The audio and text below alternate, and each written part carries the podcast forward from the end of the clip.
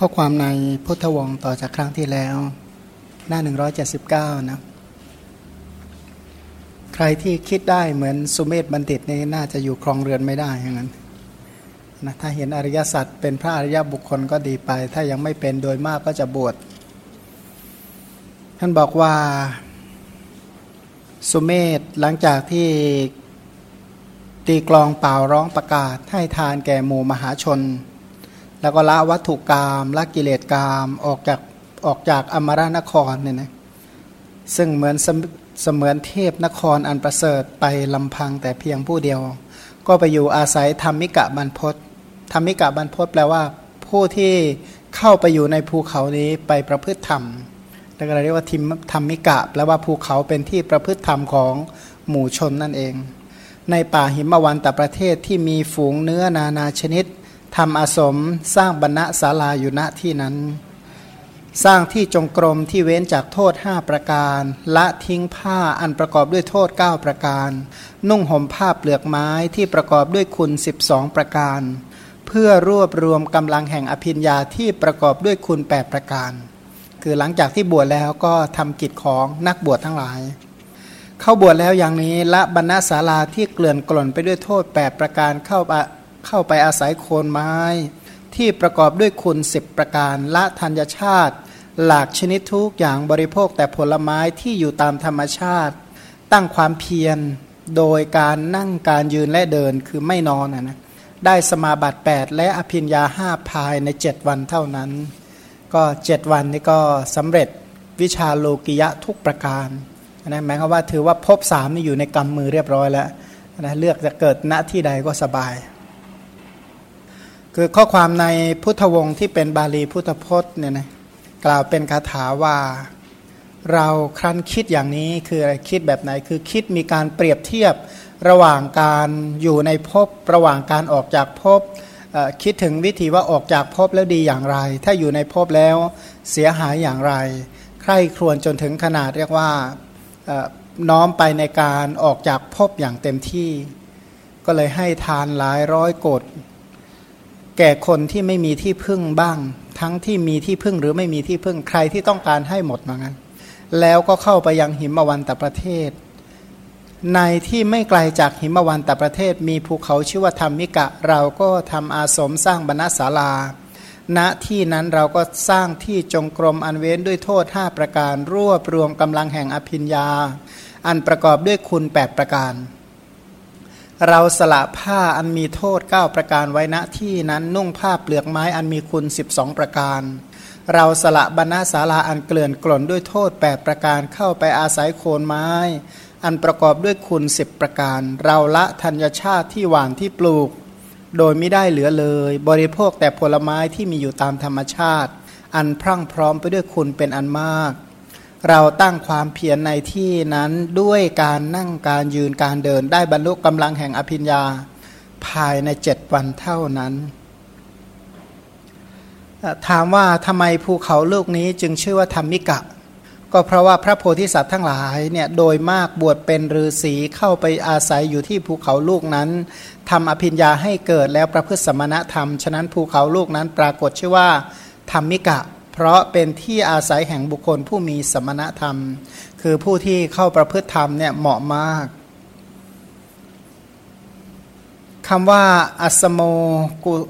สุกโตไมหังเป็นต้น ตรัสไว้เหมือนว่าสุเมธบัณฑิตเนี่ยไปถึงสร้างศาลาที่จงกรมสร้างด้วยฝีมือของตนเอง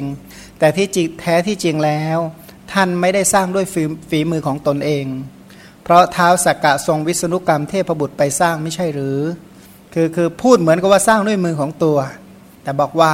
แกว่าพระผู้มีพระภาคเจ้าหมายถึงผลสำเร็จนั้น ซึ่งเกิดด้วยบุญญาณุภาพของพระองค์ในครั้งนั้น คือถ้าหากว่า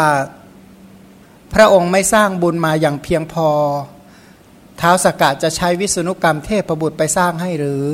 พันวิษณุกรรมสร้างให้ก็จริงอยู่ แต่ก็เรียกว่าเหมือนกับสร้างด้วยตัว เพราะว่าเป็นผลบุญของตัวอันพระองค์จึงตรัสเล่าให้พระสารีบุตรฟังว่าสารีบุตร ณภูเขานั้นเราทำอาสมสร้างบรรณศาลาสร้างที่จงกรมอันเว้นจากโทษห้าประการไว้ณที่นั้น สร้างบรรณศาลาบรรณะเนี่ยนะบรรณะบางทีก็แปลว่าหนังสือก็ได้ แปลว่าใบไม้ก็ได้ สมัยก่อนเนี่ยหนังสือเขาเขียนด้วยใส่ใบไม้เรียกว่าใบลานก็เรียกว่าปันนะเนี่ยนะส่วนสมัยศาลาที่มุงบังด้วยใบไม้ ก็ก็เลยเรียกว่าปันนะศาลาเหมือนกัน สร้างปันะศาลาศาลามุงบังด้วยใบไม้ โดยมากก็ใช้ใบอะไรใบจากบ้างใบหญ้าคาบ้าง ตองตึงบ้างนั่นบทว่าปัญจโทสวิชิตัง ได้แก่เว้นห่างไกลจากโทษแห่งที่จงกรมห้าประการ คือโทษของสถานที่เดินจงกรมเนี่ยนะมีอยู่ห้าอย่าง คือลักษณะที่จงกรมที่มีโทษว่างั้น ห้าอย่างอะไรบ้างคือหนึ่งถ้าสถานที่ตรงนั้นแข่งด้วยครุขระด้วย อันนี้ก็เดินยากเนี่ยเดินอย่างเงี้ยเท้าพองแน่เลย หรือว่าอยู่ในต้นไม้มีกิ่งที่รกกำบังแคบเกินไปกว้างเกินไป อย่างเช่นว่าอยู่มีต้นไม้อยู่ข้างใน รกก็รก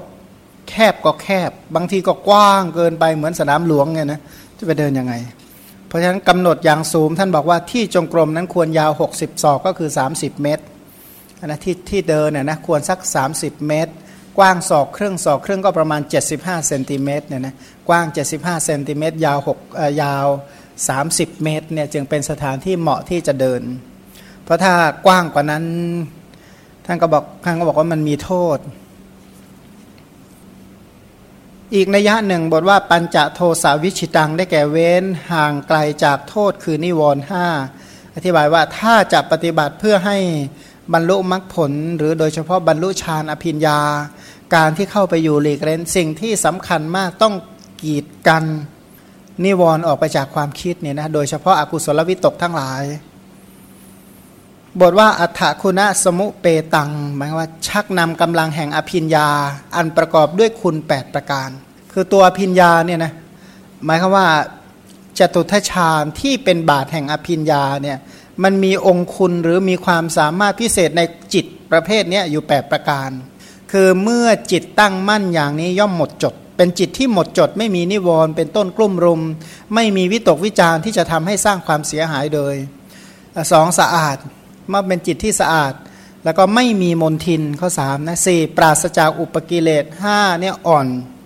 หกควรแก่การงานเจ็ดมั่นคงแปดไม่หวั่นไหว อันนี้ถือว่าเป็นจิตพอสมควรที่จะรองรับอภินยาห้าสมาบัติแปดได้ เชื่อมความว่าเราสร้างอาสมอันประกอบด้วยสมณสุขแปประการ ประกอบพรักพร้อมด้วยสมณสุขแปประการเหล่านี้ ถามว่าสุขของสมณะเนี่ยนะแปประการมีอะไรบ้างหนึ่งไม่หวงแหนทรัพย์และข้าวเปลือกบอกสองท่านบอกว่าสแสวงหาบินทบาทที่ไม่มีโทษสามบริโภคก้อนข้าวเย็นแล้ว มานะไม่คือจริงนะครับโดยเฉพาะใช้ชีวิตบินทบาทฉันเนี่ยไอ้ข้าวร้อนๆนี่ไม่รู้มันเป็นยังไงเหมือนกัน ทุกอย่างเนี่ยตอนสายนี่ร้อนจริงอะแต่กลับไปถึงวัดก็จืดชืดหมดแล้วเหมือนกันมันก็ได้แต่ก้อนข้าวเย็นๆ ไม่มีกิเลสเครื่องเบียดเบียนรัฐเมื่อพวกราชบุรุษ เอาแต่เบียดเบียนรัฐถือเอาทรัพย์และข้าวเปลือกเป็นต้นหมายความว่าไม่ต้องไปกดขี่โคมเหงเอาจากผู้ใดทั้งนั้นแหละ แล้วก็ปราศจากฉันทราคะในเครื่องอุปกรณ์ทั้งหลาย คือไม่มีวัตถุใดพอที่จะมาคอยหวงแหนทนุถนอมอะนะไม่มีภัยเพราะการปล้นของโจร แล้วก็ไม่ต้องไปคลุกคลีกับพระราชาและมหาอมาตย์ของพระราชา ไม่ถูกกระทบกระทั่งในทิศทั้งสี่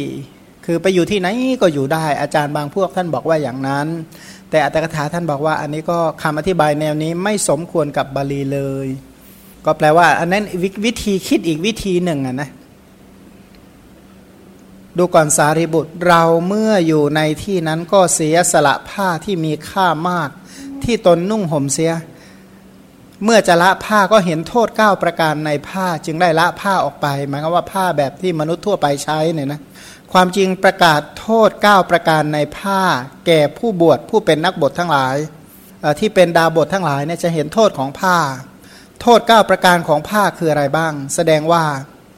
เราละผ้าที่ประกอบด้วยโทษ 9 ประการเหล่านี้คือ 1. ผ้าเป็นของมีค่า ชีวิตนักบวชอยู่ด้วยผู้อื่น ผ้าเนี่ยปกติมันมีค่ามีราคา สมัยที่เรียกว่าผ้าหายากด้วยเนี่ยนะเดี๋ยวสิ้นชีวิตเพราะผ้าล่ะ ชีวิตนักบวชบอกว่าต้องอยู่ด้วยผู้อื่น แต่ผ้าเนี่ยเป็นของมีค่า นี่พูดแบบพวกฤาษีนะ ผ้าก็เศร้ามองไปทีละน้อย ทีละน้อย เพราะการใช้ใช้วันหนึ่งมันก็เก่าไปเรื่อยนะเก่าตั้งแต่จับต้องซักฟอกเป็นต้นเริ่มเก่าไปเรื่อยๆแหละ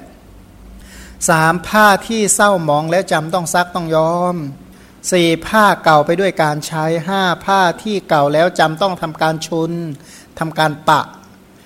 หกบอกว่าผ้าเนี่ยเกิดได้ยากในการสแสวงหาผ้าใหม่ ไม่เหมาะแก่การบวชเป็นดาบท 8. เป็นของสาธารณะทั่วไปแก่พวกโจร ต้องคุ้มครองโดยประการที่พวกโจรจะลักไปไม่ได้ จริงนะปะก็ถามว่าเอ๊ะผ้าไตรจีวรของพระเนี่ยลักไหมบอกลักเหมือนกันเคยมีโจรไม่รู้ไปลักผ้าพระนะเขามี แล้วก็ผ้านี่ถือว่าเป็นฐานะแห่งการแต่งตัวของผู้นุ่งผู้ห่ม9บอกว่าผู้ที่เที่ยวไปกลายเป็นคนมากๆนะมันก็เลย กลับมาใช้แต่ผ้าเปลือกไม้ก็อย่างที่ว่าเนี่ยนะศีลของดาบททั้งหลายเนี่ยสมาทานอุโบสถเท่านั้นเอง จะไม่มีเกี่ยวกับเรื่องศีลอย่างอื่นทั้งนั้นนะเขาเขารู้แต่อุโบสถที่ประกอบไปด้วยองค์ 8 เท่านั้นแหละที่เขาสมาทานที่เขารักษา หรือไม่ก็รักษาศีลสิบเท่ากับสัมมาเนนส่วนรายละเอียดเรื่องอื่นเขาไม่รู้หรอกพันอย่างใครผู้ใดไปเห็นอย่างนี้เข้า ก็เลยถือว่านี่ไงข้อปฏิบัติของพระพิสุทั้งหลายควรจะเป็นอย่างนี้ อันนี้ไม่ได้หมายความว่าอย่างนั้น แต่หมายความว่าพระองค์เนี่ยตอนที่พระองค์บวชเป็นฤาษีพระองค์คิดอะไร และพระองค์ทำอะไรทำไมจึงออกจากเมืองไปบวชออกไปบวชแล้ว ไปอยู่สถานที่ตรงไหนที่จงกรมของพระองค์เป็นอย่างไร พระองค์ไปใช้ผ้าอะไร เช่น ไปใช้ผ้าเปลือกไม้ คิดยังไงจึงได้ใช้ผ้าเปลือกไม้ ใช้ผ้าธรรมดาไม่ได้หรือคือท่านเห็นคุณเห็นอนิสงค์ของทุกอย่างที่ท่านทำ คือทุกอย่างที่ทำนี่เกิดการใคร่ครวญหมดเสร็จสิ้น เป็นคนละเอียดละออมาก อย่างที่บอกว่าใช้ผ้าเปลือกไม้มีอนิสงส์12 ประการ 12 ประการมีอะไรบ้างบอกหนึ่งมีค่าน้อยสองไม่เนื่องด้วยผู้อื่นสามอาจทำด้วยมือของตัวเองสี่เมื่อผ้าเก่า เพราะการใช้ไปก็ไม่ต้องเย็บผ้าไม่มีโจรภัยไม่รู้จะปล้นเอาไปทำอะไรเปลือกไม้นะหกก็สแสวงหาได้ก็ง่ายเจ็ดเหมาะแก่การบวชเป็นดาบท8ไม่เป็นฐานะแห่งการแต่งตัวของผู้ใช้ 9. มีความมากน้อยในปัจจัยคือเครื่องนุ่งห่มจีวร 10 ใช้สะดวก 11 เปลือกไม้ที่เกิดก็หาได้ง่ายเขามีไอ้ต้นต้นชนิดหนึ่งที่เรียกว่า พอตัดมาปั๊บเนี่ยนะแล้วก็ปอกเปลือกออกมาแล้วมาทุบทุบทุบทุบแล้วสยายออกมาก็เป็นผ้านุ่งแล้วจะตากสัหน่อยหรือซักสักนิดหนึ่งก็นุ่งได้เลย แต่ก็แม้ผิวของใครที่ใช้ได้นี่เก่งมากงั้นนะเพราะแม้มันผ้าป่านนะกระสอบป่านเนี่ยมันน่าจะน่าจะนิ่มกว่าว่างั้นเถอะ ก็บางคนที่มีผิวพรรณค่อนข้างแข็งแรงหน่อยก็อาจจะใช้ได้ คนธรรมดาทั่วไปใช้คงถลอกหมดแหละแล้วก็ท่านบอกว่าก้าวมีความมักน้อยในปัจจัยคีจีวรสะดวกในการใช้เปลือกไม้ก็ที่เกิดก็หาได้ง่าย แล้วก็สุดท้ายบอกว่า แม้เมื่อผ้าเปลือกไม้สูญหายไปก็ไม่เสียดายเหมือนกันหายไปวันละผืนก็ไม่เสียดายนะ ครั้งนั้นท่านสุเมธบัณฑิตอยู่ณอาบรรณศาลาอาสมนั้นตอนใกล้รุ่งคือคือไปถึงก็ละพวกต่างๆ อย่างที่ตัวเองต้องการเสร็จแล้วเนี่ยนะไปถึงก็พักผ่อนนะหายเหน็ดเหนื่อยเดินทางมาไกล พิจารณาตอนใกล้รุ่งใกล้สว่างก็พิจารณาเหตุแห่งการออกบวชของตนว่าทำไมจึงมาบวชก็เลยคิดได้อย่างนี้ว่า เราละบ้านเรือนซึ่งมีประกามีอาการประหนึ่งที่อยู่อันประเสริฐของเทพยดา ละบ้านละเมืองเหมือนวิมานของเทวดาเนี่ยนะที่งดงามด้วยสมบัติอันโอฬารน่าเรื่นรมของครหัดชน ด้วยการสัมผัสกำไลมือกำไลเท้าใหม่เป็นต้นรักคนด้วยเสียง และก็การหัวเราะการพูดไพเราะเหมือนก้อนเคละ คือสิ่งที่ท่านสละมาเนี่ยไม่ใช่สิ่งธรรมดาจริง ๆ เข้ามายังป่า ตะโปตะวันตะโปวันเนี่ยตะโปวันตะบะบวกวันนะตะบะแปลว่าความเพียรเครื่องกำจัดความเศร้ามอง ความเพียรเป็นที่ตั้งแห่งความหมดจดวันนะก็คือป่า นี่นะเราสละของทุกอย่างมาอยู่ในตะโปวันบำเพ็ญตะบะเครื่องลอยบาปแห่งชนทั้งปวง เพราะเป็นผู้เพลิดเพลินด้วยวิเวก แต่การที่เราอยู่ในบรรณศาลาอาสมนี้ของเราก็เป็นเหมือนกับการครองเรือนอีกครั้งที่สองจากเรือนหนึ่งแล้วกลับมาสู่อีกเรือนหนึ่งเอาเถอะเราจะอยู่เสียที่โคนไม้ พระองค์ก็เลยตรัสว่าเราละบรรณศาลาอันเกลื่อนกลนด้วยโทษแปดประการ โทษแปประการของบรรณศาลามีอะไรบ้าง คือโทษของกุฏินะโทษของกุฏิบรรณศาลามีอะไรบ้าง คือหนึ่งการที่สร้างให้สำเร็จจำต้องใช้เครื่องสัมภาระมากนะ ก็ถ้าใครเคยมีประสบการณ์การก่อสร้างสร้างด้วยมือของตัวเองจะรู้ว่าไม่ใช่ของน้อยๆเลยนะเอามากองเยอะแยะไปหมดเลยประกอบประกอบกันเข้าบอกขาดซะอีกนะเนี่ยพันภาระของการก่อสร้างนับตั้งแต่เสาตั้งแต่ไม้อะไร ไม้ฝาไม้พื้นนะไม้หลังคาไม้จันทันเครื่องมงเครื่องบางเยอะแยะไปหมดเลย แล้วก็สองจำต้องบำรุงอยู่เป็นนิดด้วยหญ้าและใบไม้ดินเหนียวเป็นต้นนะของที่ฉาบไว้ไม่ดีเดี๋ยวก็ซ่อมเดี๋ยวก็ฉาบต้องบำรุงรักษาอยู่นั่นแหละ สามจำต้องออกไปโดยเข้าใจว่าไม่มีเอกคตาจิตสำหรับผู้จำต้องออกไปในเวลาไม่สมควรด้วยคิดว่า ขึ้นชื่อว่าสมณะเสนาสนะจักสุดโสมไป คือบางทีเนี่ยเวลาจะออกไปก็ห่วงหาอะไรอยู่ในที่อยู่ที่อาศัยนั่นแหละ บางทีจิตตอนอยู่ในสมาตอนอยู่ในห้องพักเนี่ยเป็นสมาธิง่าย เวลาออกไปใจก็ไม่ค่อยเป็นสมาธิบางที คือเป็นคนที่เรียกว่ามีที่พักแบบนี้นะไม่ค่อยมีความตรักตรำ สามจำต้องทนุถนอมกาย เพราะการกระทบเย็นร้อนเป็นต้นเนี่ยนะเรียกว่าช่างค่อนข้างสำออยว่างั้นเลยสี่ต้องปกปิดคำคอรหาที่ว่าผู้เข้าไปในเรือนอาจทำชั่วอย่างใดอย่างหนึ่งได้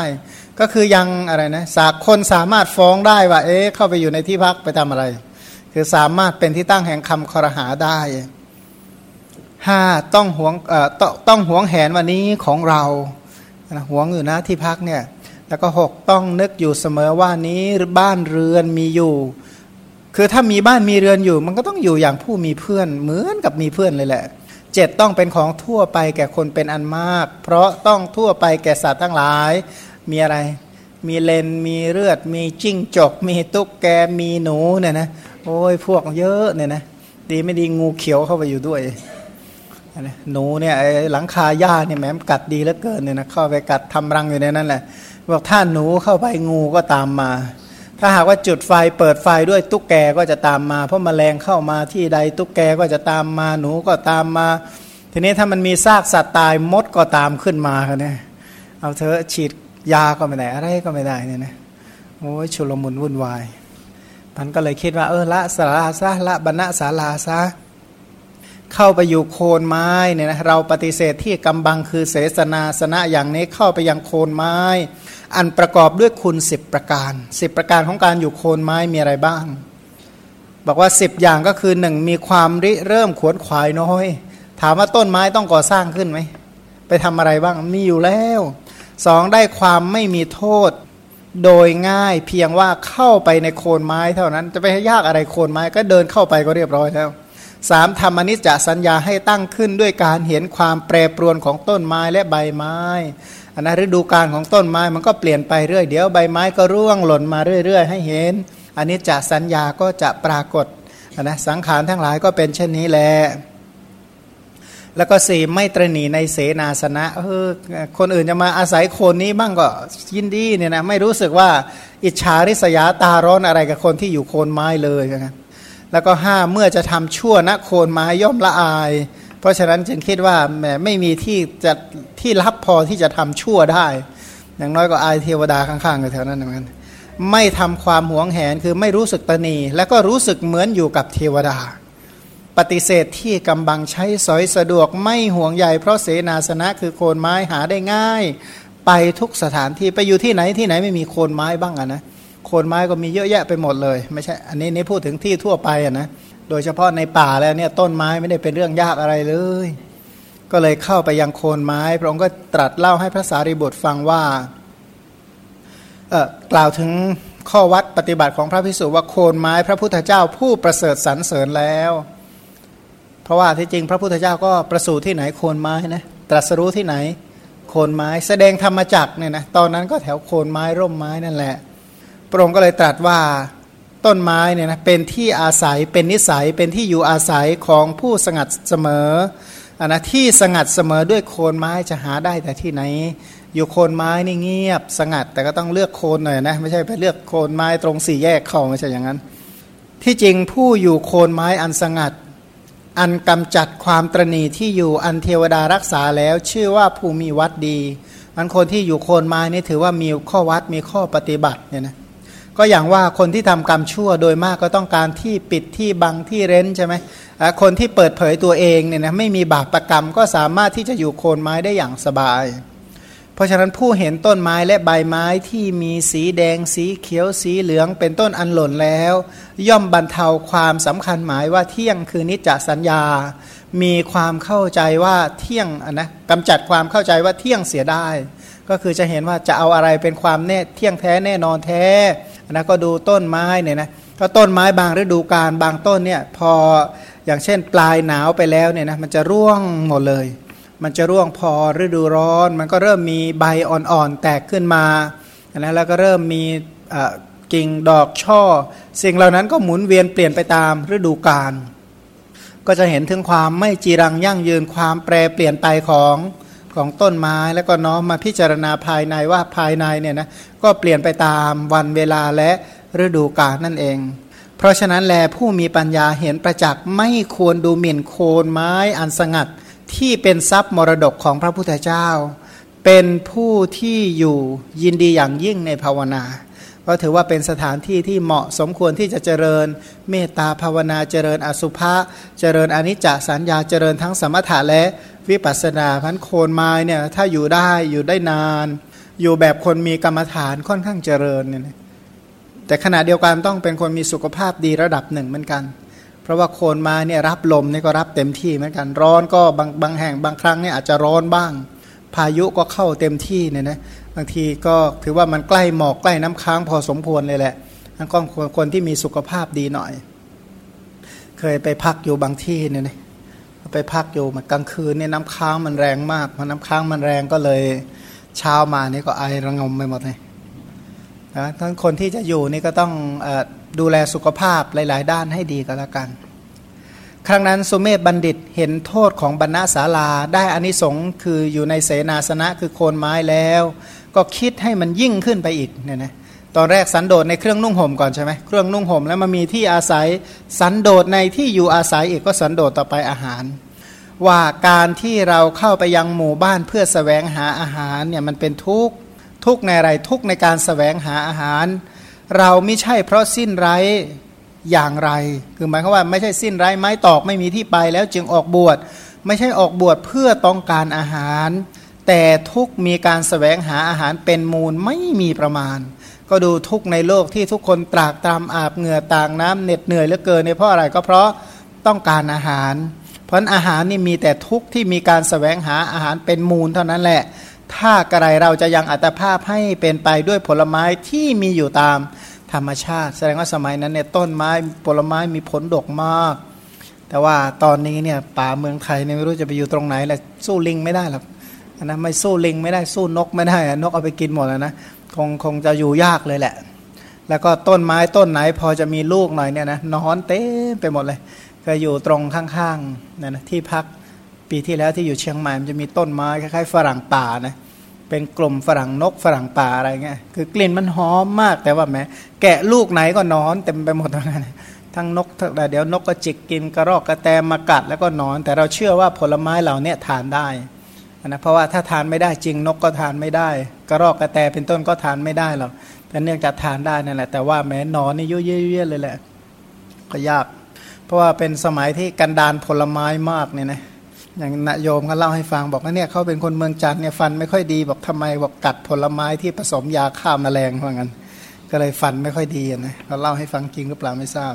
แต่ที่จริงไม่จริงไม่รู้แต่ว่าฟันไม่ดีจริงๆแหละอันนี้แน่นอนว่างั้น แล้วก็โดยเฉพาะผลไม้ที่แปดเปื้อนกับยาฆ่าแมลงก็